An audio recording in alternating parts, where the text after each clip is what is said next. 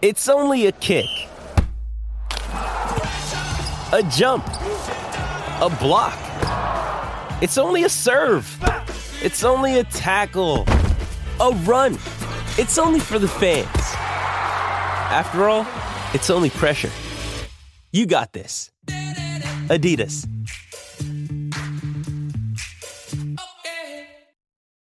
When you need mealtime inspiration, it's worth shopping Kroger, where you'll find over 30,000 mouthwatering choices that excite your inner foodie. And no matter what tasty choice you make, you'll enjoy our everyday low prices, plus extra ways to save, like digital coupons worth over $600 each week. You can also save up to $1 off per gallon at the pump with fuel points. More savings and more inspiring flavors make shopping Kroger worth it every time. Kroger, fresh for everyone. Fuel restrictions apply. Another day is here, and you're ready for it. What to wear? Check. Breakfast, lunch, and dinner? Check. Planning for what's next and how to save for it? That's where Bank of America can help. For your financial to-dos, Bank of America has experts ready to help get you closer to your goals. Get started at one of our local financial centers or 24-7 in our mobile banking app. Find a location near you at bankofamerica.com slash talk to us. What would you like the power to do? Mobile banking requires downloading the app and is only available for select devices. Message and data rates may apply. Bank of America and a member FDIC. Football Social Daily. Premier League updates. Hello, happy Monday. Let's kick off the week with another dose of Premier League news and views from the only daily Premier League podcast. I'm Jim Salverson. Marley Anderson is in the Sports Social studio this morning. Hello. Alongside him, we've got Niall McCorn. Hello. How's your wrist, Marley? Knackered. Knackered. It's always a dodgy Completely question when you've uh, injured your wrist. You're going to have inevitable jokes through the day. Oh, yeah. Goalkeeping injury. Uh, yeah. That five minutes I got stuck in goal, I managed to uh, knacker it at uh, football yesterday, seven aside. Did you save the shot though? I, yeah, I saved the shot, but at what cost? Heroics. A wrist. Absolute heroics. That is the cost. As well as Marley's injury, we're going to be talking about heroes and villains from the weekend, who's been a Gary Lineker and who's been a Diego Costa over the last few days. We'll take a look at Liverpool's shaped eggs being put into the World Club Cup basket after the Merseysiders announced their squad for the competition finals in Dubai. We're also going to be looking at the shambles that is Arsenal Football Club and the saga of their next manager. And the Champions League draw is happening as we speak, so we'll have the very first reaction as to who gets who when it comes to the Premier League contingent. In fact, if I put this uh, fader up on the desk, we should be able to hear the Champions League draw live. They are. They're showing a montage at the moment. Sounds very dramatic. It does, doesn't it? Big dramatic music, black and white pictures, all that kind of thing. We'll get the latest reaction from that very shortly on Football Social Daily. Should we have a review as it's a Monday? Do you know what? This Yes. is the best part of Monday. This. Cheer everyone up with a five star review. If you want to review us, however you listen to podcasts, whether it be Five-star. in Spotify or Apple Podcasts or whatever, you'll probably get a shout out on the podcast, particularly if it's a positive review. And Kongu2 has given us a positive review. He's in Ireland and he says, I listen every day, entertaining, informative, and funny. All the presenters are knowledgeable. All of us. I'm not sure about All that. of us. All of us, everyone. And at times, it's like listening to a group of mates having a chat whilst knowing the subject backwards. Joke's on you, mate. We all hate each other and we know, don't know anything. Yeah, Mar- Marley's wrist injury wasn't really from football. Just from punching the hell out of Jim. well, thank you very much for the review, Kugu2. If you want to leave a review, Thanks, please mate. do so. And if you're on iTunes or Spotify, make sure you click subscribe. Or if you're on Spotify, you can click follow, and you'll never miss an episode of Football Social Daily. Let's Hang crack on. Am I the only person? Am I the only person in the world or the country, easily, that's got weaker wrists than Roberto, the West Ham goalie? I don't know, do you want to nominate yourself No, for 'cause worst Premier League you- team of the decade? You saved the shot. Oh, I which saved is- the shot. Yeah, which is something that Roberto would have never done for West Ham. Right, let's kick off with heroes and villains from the weekend, as we like to do on a Monday occasionally. We've each nominated a hero and a villain, and I'm going to go first today. I'm going to kick off with a villain because my villain of the weekend is Big Duncan Ferguson. Ooh, don't don't at tell him to his face though. Jim's gone first. Jim's gone first because we all had villain as Duncan Ferguson. Ah, yeah, I, week, I we're all in agreement on this one. So he's had a bit of an impact at Everton. I think that's Yeah. fair to say. Their form has turned around. Drew with Manchester United at the weekend could have easily won it, but what makes him a villain is the way he handled Moise Kean Well, this actually, weekend. Yeah. the fact he wears a sweatband with a suit, Does he? that makes him a villain in my book. I haven't seen the Have you not sweatband. seen this? Does that I not- assume around Oh the my wrist God. rather Does than it around the not head. represent something? Has he got a reason for it? I don't know. Because I but know it- he wore Howard Kendall's watch, which was kind of Yeah. like prominent and stuff. But I, there's, I've never heard the. I've never explanation seen- around the sweat. Wearing like Andy Murray's sweatband sweatband. with a suit. And you know what? Everyone knows you're hard, Dunk. Everyone knows you're a tough guy. So you don't need to take your suit jacket off and go and stand in the pouring rain on the touchline at Old Trafford to make yourself look even more of a tough guy than you already are. That's what I'm- Everyone knows. I'd don't need to seen do that. I've not seen that. So what happened with Moise Kean at the weekend, if you managed to miss it, was Moise Kean came on in the 70th minute, but then was subbed off again in the very final minute of the game, at which Duncan Ferguson said afterwards wasn't tactical in any way. It was just a way to waste a little bit of time. But this is a player, young Italian, Mm-hmm. 19 years old, low on confidence anyway. Devoid. Yeah,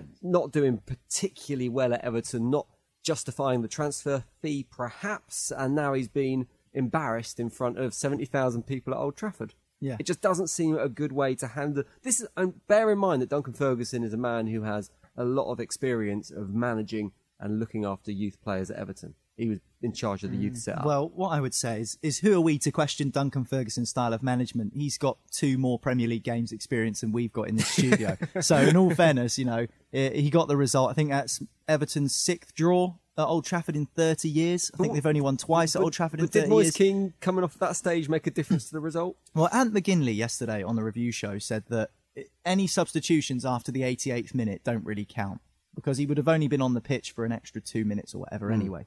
So what's the difference? I guess the mm. difference is when you're subbed off, and like you say, you're a young kid who's not really had much opportunity to prove yourself, and when he has played, it's not exactly been explosive for him. Mm. In front of 75,000 people, not only that, it was a live TV game, mm. so there would have been millions of people watching.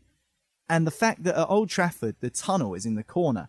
So you don't just come off by the dugouts and walk straight down the tunnel. You have to walk half the length of the Yeah. pitch in front of these 75,000 people down the touchline and down the tunnel. And Ferguson didn't even acknowledge no, him. didn't even look at him. That- and he said that was the thing, wasn't it? yeah, he said after the game that it was um, nothing to do with Kean's performance, nothing to do with how he was playing, just simply because he wanted to make a change, make a substitution to eat up some time. But if that's the case, put your arm around the lad. Yeah. When he comes off, put your arm around him and say, "This is what's happening. It's nothing against you." The damning thing for me was that his replacement was Oumar Niasse, who hasn't played for Everton. What was it? Yeah. Jesus. Hasn't played for Everton since last December. A year. And he even went on loan to Cardiff and he was shocking at Cardiff. So what does that say about how Duncan Ferguson feels about Moise Kean? But But he's Nick- replaced him with Oumar Niasse. Who did better in the two minutes he played than Moise Oh, he Kean had done in the previous for them 20 two and a half minutes. minutes, wasn't he? Yeah. But he, he, he made, at least he, I think he's, the stats are something like he made two tackles, whereas Kean had made no tackles in the previous 20 minutes he'd been on and he won is challenges. think- There's not a lot you can do in two minutes. Like and Moise say- Kean looked knackered as well. Yeah, and like you say, but it's just horribly managed. He's upturned Everton's form, hasn't he, Big Dunk, since he's come in? Beat Chelsea, drew with Manchester United, but I still don't think he deserves the job. Because on that premise alone, if he can't, uh, that I mean, man management's so key. He's the thing is, is the way Moise Kean joined the club, and, and there was that big sort of thing with his mum, wasn't there, with the shirt being handed over to his mum, saying, "Oh, we'll, Yeah. look, we'll look after you, we'll look after Yeah, your yeah. son." Yeah. And he's been treated terribly by Duncan Ferguson in that instance. I think that that means he's off. I genuinely think he could be off to Italy again in January. I, think, that could be it. Be off in January, particularly if Ferguson does stay around, and I think there's a big chance that Duncan Ferguson will manage Everton till the end of the season, and then they'll make a decision because there doesn't seem to be the right person available for them at the moment that will take the job. The people they want are seeing Everton as a step in the wrong direction, like Yeah, your Ancelotti's and your people they want Pochettinos. way above their their pay grade. They're Yeah. they're not in the right league for them. Not not in terms of actual league. I mean managerial league. It's a, it's a, yeah, they need that six months. Hmm. But you know, So yeah, it's silly. I think you're right. Moise Kean could be on his way in January. So that's my I would villain, take him. Duncan Newcastle. Ferguson. I'd take him. I'd take him at West Ham. I think Exactly. he's an amazing talent. I think he should go somewhere else in England and prove to himself that, like, well, have it proved to him that England's not that bad. Like he's had a he's had a crap experience so Yeah. far, but go somewhere else and be loved and don't go back to Italy. You get racist abuse. But he's he- had it before. Well, as we say, he's just a player that needs a bit of confidence. He's still a Yeah. kid. and He's it's, 19, and I'd say, it's yeah. not it's not going to help what happened at the weekend. So Big Dunk is my villain. Do you want to go next, Niall? Who's your villain for the weekend? Oh, do you know what? I, I, it's so cliche to do to to say, "Oh, VAR was the villain. VAR was the villain." Um, so I'm going to try and avoid that. Um, I, c- I tell you what, I'm scratching my head for a villain, but I can go for a hero. My hero would be Kevin De Bruyne. The performance against Arsenal yesterday was absolutely magnificent. Just the man when he's on it, he's he's. I think he. Someone's saying it was his best ever in a City It's shirt. just I, I don't want to. It sounds like I'm really getting ahead of myself here. I think Kevin De Bruyne, when he's on it, is arguably in the top three players in the world. When he performs like that, mm. it just felt like every time he picked up the ball, something was going to happen. And he's not a flashy player. He doesn't do the step overs. He doesn't do the body feints or the jinx. He's just so economical. You know when he gets the ball, he's going to create or he's going to have a shot. And he's finished for the first goal. The ball's bouncing out to him on, on the volley. Uh, and he's, and he, the way he drives his foot through the ball, um, meets it with such sort of conviction, smashes it into the roof of the net. His second goal sets it out behind Chambers and curls it into the bottom corner. Then he assisted for Sterling's goal, just a tap in, got to the byline, crossed it back, and then Leno had to make an unbelievable save to tip it onto the post to stop him getting the most ridiculous of hat tricks. So De Bruyne would be my hero. I just thought he was absolutely sensational against Arsenal. Like when he's on it, he's he's just so good. It seems So good. crazy to say that Kevin De Bruyne is an underrated player, hmm. but I kind of get what you mean that technically he's so gifted and he's not flashy. He's not an Eden he Hazard just- or he's like not say, a Christian Ronaldo. He's economical. He just gets on with the job. He knows that his job is to create stuff for Manchester City. You know, and he took the shot on, scored, and it was just like even in his celebration, it was just very not subdued, but like that's what I do. And there Mm. is a a sprinkling of arrogance about Kevin De Bruyne as well. The beard, by the way, is shocking. Ginger beard. Has he got a beard? It's beard like a going on? blonde beard thing. Get rid, Kevin. He doesn't look get old rid. enough to grow a beard, Just get rid of that. if he gets rid of that, then fair play. To be Um, fair, but as- what a performance! As beards go, Will Hughes is his worst. 'Cause Will, Will Hughes has like got an albino beard. It's, it's incredible. De Bruyne is It's getting a- that way, He I looks think. like a shit Father Christmas. I have to say, Kevin De Bruyne, I was very happy with his performance due to the fantasy league points that Yeah. he gave my team until I realised that everybody has Kevin De Bruyne. So it makes See, absolutely no I difference. this is don't- why you want to play the draft because I've got him in my draft team, and There it was even go. better that I've- Unbelievable Everybody. But yeah, he would be my hero. What a performance! Who are you going for, Marley? Are you going for a hero or a villain? Um, I'll go for a villain first, and it's just it's Burnley fans. because You're going to justify it, or is that just right, left there? Just Burnley fans. I shouldn't have to. Everyone should know. Um, no, it's just I got pelters on Twitter on uh, on Sunday on Saturday just because every Burnley fan who uh, has Twitter, which is like twenty eight of them, everyone replied to me just giving me giving me stick for uh, just saying like Burnley are the worst team to watch This is, this is nothing to do with the fact that Newcastle, your team, lost to Burnley. Well, that, that made, that made me force that forced me to watch ninety minutes of Burnley, which was horrible. it's bad enough watching Newcastle, but watching it was such a bad game. it was always going to be a terrible game. It was game, an that. awful game. You and I had a conversation on Friday. Yeah. And I said, this is going to be one of the worst Premier League games of all time. Burnley versus Newcastle. Yeah, you. I think you said it had nil nil written all over it, and it did until I realised about twenty minutes in, I knew how they were going to score against us, and I thought they're going to crowd the goalkeeper. And Dubravka's a good goalie, but he's not amazing when he's under pressure.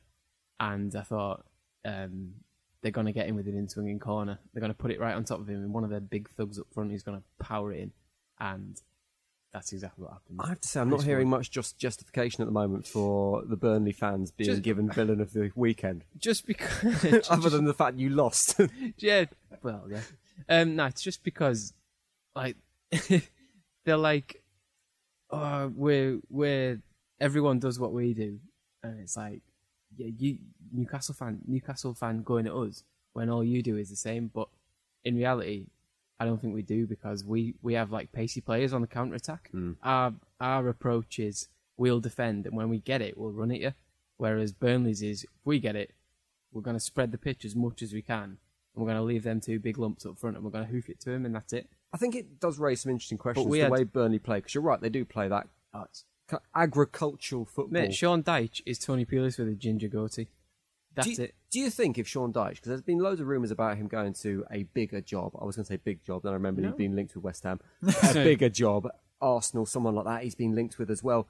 If he went into that kind of position, Arsenal? would he play the same way? Jesus Christ. Would he play in the same way, or would he? I Would you think think? he- is, think it, he is would. it- is it because he has certain players available that he plays a certain way, or is that just his type of management, his type of coaching? Sean Dyche is good at what he's good at. He's good at what he's good at, and that's managing Burnley. Much like Eddie Howe is good at managing Bournemouth. Hmm.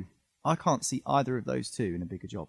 I can't see it, and I think if they do, I think it will go downhill. But the- I I can, think I can see Eddie Howe uh, having more of a chance at a bigger club than Sean Dyche because I think, like you say, if, if Sean Dyche went into somewhere like Arsenal, do you really think the fans would put up with what Marley's talking about, Route One? They're not going to put up No, with that, are they? not. And, and Eddie Howe, it seems to take him a while to get that style of play, that philosophy implemented. And I don't think that there's the patience at Premier League football clubs now to allow Eddie Howe the time he would want to get the style of play moving and style of play working. But that's whereas, probably- at Bour- whereas at Bournemouth, they lost five games in a row until they beat Chelsea at the weekend. And Eddie Howe was afforded perhaps a bit more grace than another Premier League manager would have been, just because he's been there so long and he's earned his hmm. stripes. So I think these two managers, Howe and Dyche particularly, I don't think that they'll we'll see them mo- moving anywhere anytime soon. I really don't, because I just Sean Dyche is good at what he's good at. I think, we'll Burnley, see, I think we'll see a move. It's whether they can make a success out of that move. Burnley are. Burnley, aren't they? I can't see Dyche getting getting a, a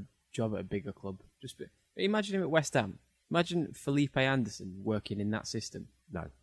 Lanzini. Well, that's it. Whether, Imagine Fornals. Felipe Anderson working. That's whether he played that Haller same, would be all right. whether he still played that same style of He football would. He with hasn't, better he, players. he hasn't though. got anything else. Otherwise, he- he's been there five years. He would have implemented it by now. Hmm. They're solid enough to have a go and, and play a different style if they wanted to. But the only sort of semi-exciting player they've got is Dwight McNeil because he crosses. But he's in the team because he crosses towards the big lads. So So in short, to Burnley. if you want to get Marley on Twitter, it's at ninety one Oh, Marley. By the way, you if can you're a join the Burnley other fan. 28 Burnley fans that have had a go at me. Okay, right. I'll I'll go in with my villain then because I, didn't really want to do this, but seeing as it's a Monday and it's getting close to Christmas, you think that you know there would be a bit more charitability about this. But my villain, um, not because he's evil or anything like that, would be Ismaila Sarr from Watford, just purely because He was awful. he wasn't very good against Liverpool. And there's no shame in Watford losing to Liverpool. I know they're desperate for the points. They're scrambling down the bottom of the table. I think they're the basement boys at the moment. Um, so losing 2 0 to a Liverpool side that haven't lost in 30 odd games is no shame at all. No, But- no one would have expected Watford to get anything out of that game. But Ismaila Sarr is Watford's record signing. The ball came out to him um, and he completely shanked a volley. And it, it's like, I can't even explain The how right bad this one. was. Yeah, it kind of rolled off his shin pad. I mean, we played in a charity game a few months ago and I've seen some better connections on volleys in that game than I did from Ismaila Sarr. So um, I was disappointed with him because I thought uh, there were a few people that were excited about him coming into the Premier League and think, oh, he might be one of these players that can really turn things around for Watford when he gets fit again because, of course, he's been injured. He goes out on international duty, gets injured, um, comes back, and new manager gives him a chance, and he, he didn't take it. And I feel that that kind of must have really deflated those Watford fans, thinking, "Oh, it just sums up our season." So, not a villain, uh, not a villain in the sense of he's done anything wrong. Just that was a real poor moment of quality from someone you paid so much money for. You'd expect a little bit better. Happens quite often, doesn't it? I remember I watched that game on on uh, Saturday, and I thought it reminded me. You know, Nicolas Pepe's got a lot of stick for not being very good at. Arsenal. They spent forty million quid on Sarr. Is that how much it was? Yeah, I think so. I think it's forty. That's an amazing amount of money, particularly for Watford I'm to su- I'm, spend. I'm pretty. I think I'm. I'm pretty sure I'm right on that. Right, I'm good. But- I'm googling Hang it. on, we're googling it. whilst Let's have a you look. whilst you Google that, let me talk about my. He's only hero, 21, by the way. My sorry. hero of the weekend because this is a good one. Ben Foster. oh god. Oh, Marley! If if it, Marley hates Burnley fans, he hates Watford even more. He's just got a hatred for those two clubs. Do you know why Ben Foster's a hero Yeah. this weekend? I Have you seen, this it. I have. story? It's brilliant. Oh, for the WhatsApp thing. It was the a WhatsApp po- message. yeah, a post that went up on social media this weekend about a Watford fan. Let me tell you this story. This is the post word for word. My uncle's dad has been a Watford has my uncle's dad was at the Watford game last weekend. He's been a season ticket holder for 60 years. He's now 80. He's an early sufferer of dementia now and he's going to have to stop going soon. He left the ground and went to start his car. Flat battery, God knows why, but he thought he'd walk the 10 mile journey home. He gets down this dark dual carriageway, falls over, down into the ditch. A car pulls over to help him up. It's Ben Foster in his goal with his missus and his dad.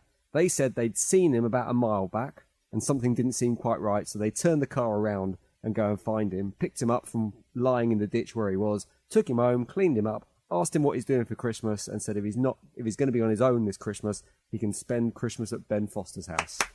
How Well done, nice is Ben. that? Good Fair man, enough, Ben. Ben Foster. Good man. That's- Fair play. That's brilliant. That, Then that's good on him and certainly worthy of hero status for the week. I think. I think so, and it's a nice point to finish this particular half of the podcast on. We'll be back in a minute. We're going to talk about Liverpool in the World Club Cup and their squad, which is pretty much full of every single first team player that they're taking out to Dubai. We're going to talk about the Champions League draw, which is happening as we speak. We'll react to that, and we'll talk about Arsenal and their managerial situation. It's coming up on Football Social Daily. Football Social Daily. Subscribe to the podcast now so you never miss an episode. Football Social Daily. Premier League updates.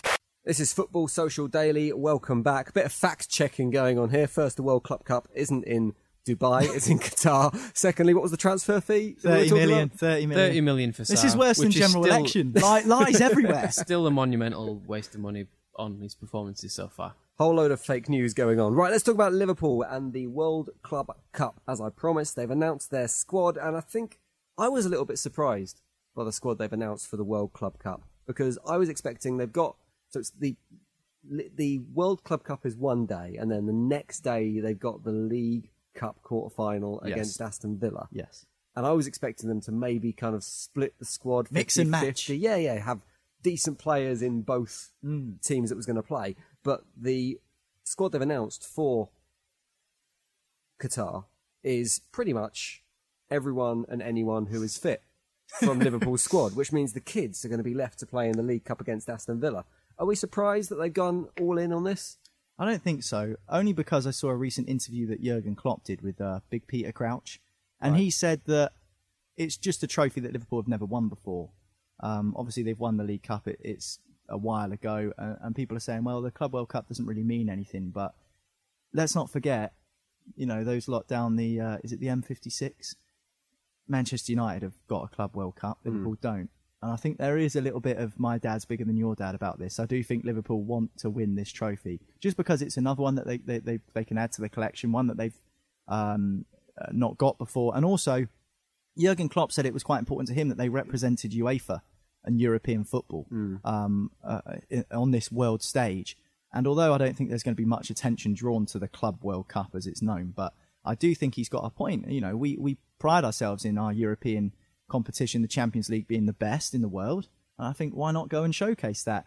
I do think that If there you're a is- fan, do you care? Which yeah, one do you I care? Which think one so. do you care? I It's not what- think I was they gonna care. say- I think Liverpool fans care more about this than they do the league. Cup. I was going to say what you care more about, but I think it's a case of what you care less about. Exactly. League Club, League Cup, or World Club Cup. I think they've both got the same uh, disadvantage, as in when you win either of those cups that we're talking about, at the end of the season, everyone goes, "Ah, who gives a toss about that?" Same with the Community Shield. Yeah. Like, You can't count it in your treble, can you? not yeah, not really. You can't count Community Shield in your treble, but Like, I, to I be think honest, it bears club- a bit more weight than that. But I see what you say. The Club World Cup hasn't got better teams in it than the League Cup because No. when you get to the final, you have the hard game against uh, is it Flamengo probably? Yeah. Um, and then in the League Cup final, you'd have a, a game against a full strength Leicester or Man City or someone like that, whoever it is. Um, so it's kind of a it's one of them where you win it and you don't get the, the respect. But because the Club World Cup comes around less, because you don't you're never really in it unless you're in the Champions League, then it's more of a a thing to, to sort of boast about. You can make the point easier that yeah, it is a real trophy. What you're on about with the medalling or whoever it is. Monterrey. Monterrey. one of the teams. Ah. Mexican. There's team. a, one. There's someone called Hienghène Sport or something. It sounds like a disease. I'm sorry, by the way, if we go out in whatever country they're from, if you get in this podcast there, I hope they're not I'm- from Cambodia. I we can't lose our status as the second best podcast in Cambodia. I think it's a borough of Burnley, isn't it? Oh, Jesus. oh no. really doubling down. they just play Route One. It's, I mean, it is a difficult one because there is a certain amount of prestige, you're right, because you get to it by winning the Champions League. And that's the only way you can get into the competition. But the opposition isn't great. There's a risk of when you're playing these teams, like these Mexican teams, for example. I think Monterrey are the fourth best team in Mexico last season. It's the the risk of getting injuries is quite high as Yeah. well. And What, that's what are you trying to say about the Mexicans? Leg choppers. Uh, but I suppose the argument would be if you want to be a successful team, you've got to deal with that. You're going to play in more competitions. The better a side you are, the more games you're going to have. It's the same for anyone successful. And Liverpool can maybe argue about their squad depth. I think that that question of squad depth and squad quality, I think that that can that you know that's on slightly rocky foundations now. Look at Divock Origi when he's been called upon. He's been brilliant. Mm. Uh, Xherdan Shaqiri's been excellent when he's had a chance. Alex Oxlade-Chamberlain's now back and looks better than before. The likes of Lallana, who probably hasn't really had a chance, but since he's come in this season, I think he got a, an equaliser for Liverpool uh, against Manchester United in a big game. So I do think that Liverpool's squad depth is better than it was, or either that, the players that are, on the periphery are performing a lot better. But this is what surprised me is the fact they haven't got the these peripheral players that you're talking about aren't staying at home. They're going. They're part of the twenty But that I are going out. I think that's important though, Jim, because to be honest, if you've won the Champions League as a group, if Jurgen Klopp did split them up, Hmm. does that divide the camp at such a crucial time of the season, going into the Christmas fixtures? Liverpool knowing that they've got this big lead at the top, chance to win a first league title in 30 years. If you say, right, Van Dijk, you're coming with us, but Lovren, you're staying to play against Aston Villa with the kids. Hmm. What, what does that say for your squad then? You're causing division and rupture when you probably don't really need to. Okay, some might say it disrespects Aston Villa, but I think Jurgen Klopp cares, cares a lot more about keeping the solidarity of his squad together and keeping that camaraderie and keeping that good bond together than he does about perhaps risking fracturing that by sending a couple of senior players to play against Villa. I do wonder how much control Liverpool have got over the team they take out to Qatar. I reckon FIFA would have given him a big slap on the yeah. wrist if it they'd looks taken bad, load. doesn't it? If you if you take like Neco Williams rather than Trent Alexander-Arnold and stuff like that. I think there's a Um, condition of entry there. There's a contract that's been signed that guarantees the big players are going to go. Essentially, I, I thought they might have switched it a bit more, like not like Lovren and Van Dijk. If you leave one and take one, obviously you've left the crapper one at home. But for example, I would have like thought they might have been tempted by taking Salah to Dubai and leaving Mane at home, Hmm. just because then like you can't really split them. They've both been amazing. Mane's arguably been better.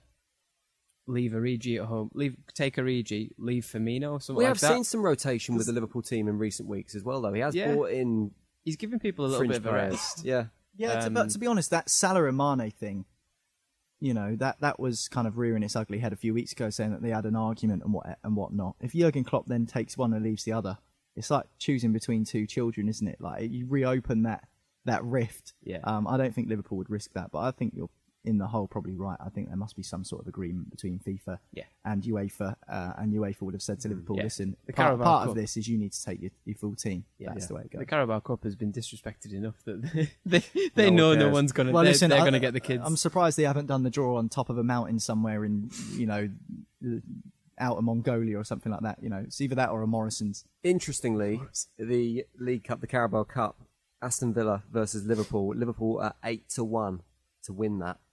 Mm. Even with the kids, that's got to be worth a dabble. Please bet responsibly and all that. But eight to one, eight to one is decent. You've just lost everyone loads of money, Jim. well, or won them well, loads of money. Jim will reimburse you on the bets that you've lost. unless you're a um, Burnley fan, in which case. Right, let's talk very quickly about Arsenal because Freddie Ljungberg this weekend has called for action from the Arsenal board deciding who is going to be the successor to Unai Emery. They were insipid, I think would be a good description Like of their that word. performance against Manchester Abject. City at the weekend. And Freddie Ljungberg just hasn't worked as a temporary manager. When you look at the impact that Duncan Ferguson's had at Everton, Freddie Ljungberg has had arguably a, a negative Yeah. impact, if that's possible, after Emery. If you're comparing Duncan Ferguson with Freddie Ljungberg in terms of like impact, you've got one guy who beat up two uh, robbers in his house when he was getting robbed, like proper tough bloke, like really sort of motivational. And you got one guy who used to pose in his pants at Calvin Klein. yeah, yeah. Which one are you going to be more inspired by? But the I- idea of bringing Ljungberg in was the same with Duncan Ferguson. They wanted someone that Yeah, but he's not- reminded the players of. Arsenal's heritage and all that kind of thing. Do you know what this is? right? Remember when we used to be good? He's going to dye his hair. He's going to have that red Mohican next week. See if that brings anything back. This is Freddie Ljungberg saying, I do not want the Arsenal job. Mm. This is Freddie Ljungberg saying, please put me I've had out of my misery because you are.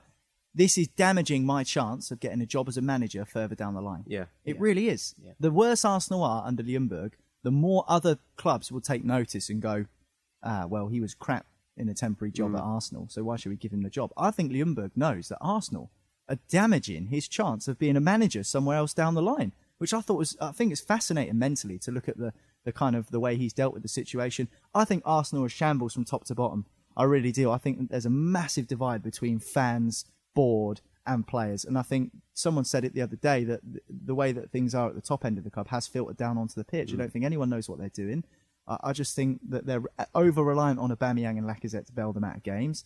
I think think didn't even play on um, the weekend. and Aubameyang barely touched the ball against Manchester City. So um, I just think that there are serious issues at Arsenal, and I think that they are going to be very lucky to get.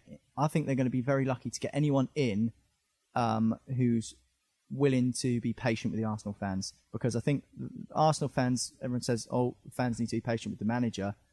Is the manager going to be patient with these players before a knee-jerk reaction mean- happens? Because Freddie Ljungberg's lost his patience after three games. How much does it actually reflect badly on Freddie Ljungberg because of how terrible the club is from top to bottom at Yeah, the but moment? that's, that's ridiculous, though. He's the, he's the manager. It doesn't matter whether that's unlucky or not. Oh, you know, oh, to be fair to Ljungberg, he took over a terrible team. Yeah, he did, but it's Yeah. he's the manager. Yeah. I'm sorry, that's the way it goes in football. Yeah. If you do a bad job, you do a bad job. I mean, might, there might be uh, mitigating factors in that, but Ljungberg has done a terrible job. you only have to look at Spurs to see how badly Arsenal are managing their situation, where they sacked Mauricio Pochettino within 12 hours. Was it, I think it was within six, wasn't it? It was Yeah, like almost yeah. instantly Jose Mourinho was in place. Yeah. Here we are, three weeks on from Unai Emery being sacked, and Yeah. they haven't got a clue who the next boss That's is. typical They- Arsenal, They don't though, seem to even have an idea. I think they were going to interview twenty candidates. Was the number I heard? Yeah, but like with with how it how it's sort of going so far, I mean, it sort of supports what what Niall just said. It was um, it's not an impossible job. It's not an impossible job to make Arsenal solid.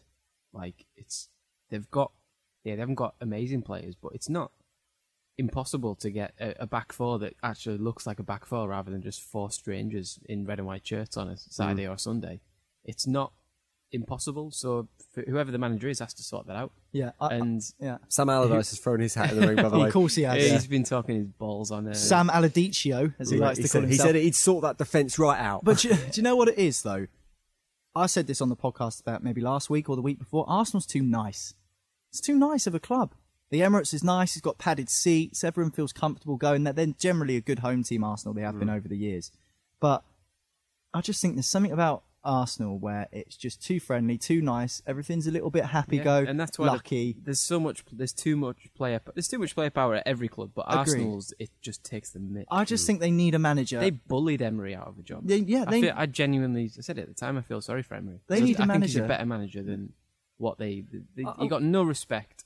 This they is- walked all yeah. over him. And would you do that to your boss in a normal job? No, you'd get. I'm sacked sure we've immediately. asked this question before, but who goes in then? I think Allegri has to go in there just purely because I think if you know if you're talking a toss up between Allegri and Ancelotti and Eddie Howe, Eddie Howe doesn't take much crap, but I- I just think Max Allegri would be the one. I think he's more stern, more tough. Mm. That's the sort of manager Arsenal need. Uh, Arsene Wenger, he's very much the father figure, arm around the shoulder. Unai Emery, like Marley says, bullied by the Arsenal players. They walked all over him. Yeah. I don't think that they can afford to have another, not soft manager, but another lenient manager. I think they need to have a manager in there who's willing to put his foot down and say, listen, you need to buck your ideas up, otherwise this club is going down and down quick. Well, there's a there's a picture on um, on social media today of um, apparently one of the Arsenal board leaving Mikel Arteta's mansion in Manchester. Really? Um, so it looks like it's going to be Arteta, but Arteta looked miserable Well, thinking during the City Arsenal game, didn't he? yeah, He was, he was watching that Arsenal team going, "What have I got myself into?" yeah. I'm not going to lie. Well, thinking Ar- about that though, I, Arteta's such a risk for Arsenal. I just, I don't get what, what they're. What are they trying to Arteta's- do? They're trying to get the fans on side by getting a club legend in. I mean, it's his not man, his managerial record: played one, lost one It's, I, at Man City. It's so doesn't seem like the infuriating. right I'm not even an Arsenal fan, but get someone, get someone who knows what they're doing, who can put their foot down and Yeah. deal and stamp out all the crap that's going on. I think he knows a lot of the club, obviously, because he's been there. But mm. for me, as good as he might be, and he might genuinely be amazing in his in his future managerial career, he may have the same disciplinarian problem that Emery had. As in, there's a lot of strong characters who, who don't seem to give a toss, to be honest, at Arsenal. So I I think you need someone who's done it all in the game, like Ancelotti. to command that respect. Yeah, Ancelotti or Allegri for me would be a, a better choice now. In six months or twelve months, when they've got that squad sorted out and they realise that they just need something else, maybe then Arteta. Hmm. But it seems like they, I think they will go with Arteta, and I think he'll take it. And I think it We'll be rema- doing. It We'll be having this conversation seen. again in 18 months. Yeah. When the same thing happens again. Maybe. Let's wrap up with a bit of Champions League chat because the draw for the last 16 has just finished. So the fixtures are going to be Borussia Dortmund versus PSG, Real Madrid versus Manchester City, Atlanta, Atlanta, Atalanta. That was Atalanta. Oh, Atalanta versus Valencia. Atletico Madrid versus Liverpool. Chelsea versus Bayern Munich. Lyon versus Juventus. Tottenham versus RB Leipzig. And Napoli versus Barcelona. Some tasty ties in there. Real Madrid, Man City's got to be the highlight of them, hasn't it? Yeah, it's got to be. That's a good game. They've played a few times in the last 16 quarterfinals, haven't they, over the last maybe five seasons? I feel like that, that they drew each other a couple of years in a row at one stage, didn't they? City and Real Madrid. Or maybe I can't remember. Maybe I've I, I went to see Real Madrid playing City in the Champions League, so I can guarantee that took That place. did happen. I'm Yeah, not. It's not a figment of my 100% happened. imagination. Well, Um, Real Madrid aren't in the best of ways at the minute. I know they're kind of in transition a little bit. Um, they're, st- they're still doing all right in, in the league in Spain, but and they've still got the players to hurt City. But oh, I don't know. I'll tell you what this I think is. City will they'll do all right. City in need This- to get this- past the last 16. Yeah. They they can't they have do. another Champions League season where, I mean, they need to get to the final, really. This is going to prove whether Pep Guardiola is what is known colloquially on the streets as a Billy bullshitter. Because he said uh, he said that Manchester City aren't equipped to deal with the top teams or something like that. He said recently. Maybe I, I, He- he I am misquote- name-checked Real I am as well. misquoting him. He said that. yeah, he did. He said They also that, name checked Manchester United. Well, yeah. yeah. He said that. Um, But that was after the derby. Yeah, he did. So- but he said he said that at this moment Manchester City aren't in the right space to compete with the likes of Real Madrid. Well, now we're going to find out, aren't we? Because Manchester City need to compete with Real Madrid, otherwise they're going to be out of the Champions League. I'm just looking at their record. Yeah, four games. Um, they've never beat Real Madrid. They've drawn two and lost two. So. Uh, f- interestingly enough, the, they came in 2012 and 2016. Those those fixtures. I just think M- Manchester City now they're in the best place they could ever be to beat a team like Real Madrid. With Real Madrid the way they are, and Manchester City the way they are at the moment, and I know Pep's going to say, well, you know, we're not we're not ready. I think that might just be a bit of mind games from Guardiola. To be honest, I think Manchester City. I think Manchester City will be will be if they can pick up some good form across Christmas and going into February. I think that they'll be favourites going into this. RB Leipzig Tottenham is probably the most favourable draw for any of the Premier League teams. Tottenham will be quite pleased to have. I mean, RB Leipzig are the seeded team in that, that draw as well. So they were the they were probably the opposition when you look across the board that most of the English teams would have wanted. Yeah, um, it's tougher than it seems because Leipzig are flying. They're a very, very good team. Timo Werner obviously is in the form of his life. The- I think Spurs will be hoping that somebody tries to sign Timo Werner in the in the January window because I think he's only got six months left on his deal. So maybe if they are going to sell him, maybe that's the time. If they replace him with Erling Haaland as well, like then that's bad news. but for example, if if the the sort of progression is Haaland goes to Leipzig and Werner goes, then it's still a problem. But if Haaland's been very very much linked with Man United this weekend, so if it's perfect for Spurs, if Werner leaves and Haaland doesn't go to um, Leipzig, then he's got a they've got a much better chance. Solskjaer was saying this weekend But that it's a- it's an exciting game. future is decided, that he knows where he's going in January, which kind Yeah, of hints that he, he might was- be going to Manchester United. Yeah, he was kind of like coy about it as well, wasn't he? He was like, "Yeah, I know," and it was like, "Oh, if Man United got a chance all of a sudden because obviously he's played with Solskjaer before, hasn't he? At, at Molde and he knows him and everything." But, But Roy Keane did end his dad's career, so Ah, I, Um, I hate that. It's funny, isn't it? Really, it's, it's I- just one of the funny things. When, I will he wouldn't let do his son go? But I um, wouldn't do that. Red Bull Leipzig are top of the Bundesliga. Uh, Borussia Mönchengladbach lost at the weekend to a late goal, so that means Leipzig are now top. Bayern Munich are down somewhere in fifth or sixth. Uh, Dortmund, likewise. Very tight. Up It's there, it's isn't it? really tight in the Six, Bundesliga, seven but teams are in it. you know, Julian Nagelsmann is 30 years old or 32 years Hmm. old or something. He's, he's a dead young coach, but he's brilliant. He's absolutely brilliant. Um, so there may be some eyes on him in, as a coach. I think this will be a lot of people's first look at Leipzig when they take on Tottenham, and I Hmm. think that will certainly um, raise a few eyebrows as to how tough a test it will be. I think Jose Mourinho and Tottenham would have preferred a bigger fish. I really do. I think this is, you know, get the cliche bell ready. I think this is a, a banana skin to be wary of. How many of those four English teams are going to be in the quarterfinals? So you've got Real Madrid taking on Manchester City. I think Manchester City have probably got enough for Real Madrid. Atletico Madrid versus Liverpool, Chelsea versus Bayern Munich, Tottenham versus Leipzig.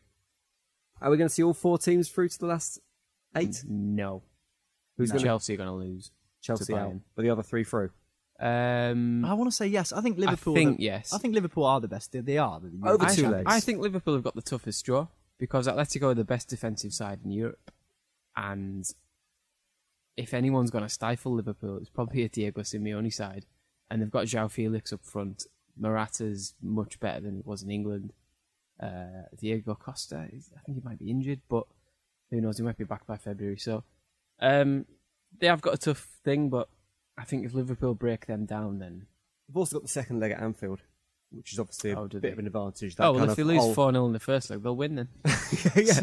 Uh, well, there's been rumours whether Simeone might be keeping hold of his job because there was definitely speculation that he was going to get sacked not long ago, and Yeah, then rumours yeah. linking in with Arsenal. So would be a again, great the Christmas period, there's so many games, particularly for English teams. We we don't know the situation. I mean, Chelsea might keep losing; they might end, up be sixth or seventh Mm. by the time we get to February. You just don't know. Liverpool, likewise, um, might be even further clear at the top. So you just you just don't know what might happen. This Club World Cup, like you say, there might be a serious injury to one of their big players. It's just again, it's a case of wait and see. I think until the maybe a couple of weeks before the fixtures, that's when you can really start to take a stab at who you think might go through. But I mean, we have to back our Premier League teams and say that you know we've got the best teams in the world at this moment in time. Manchester City and Liverpool, I think, when they're on it, the two best teams in Europe at this moment.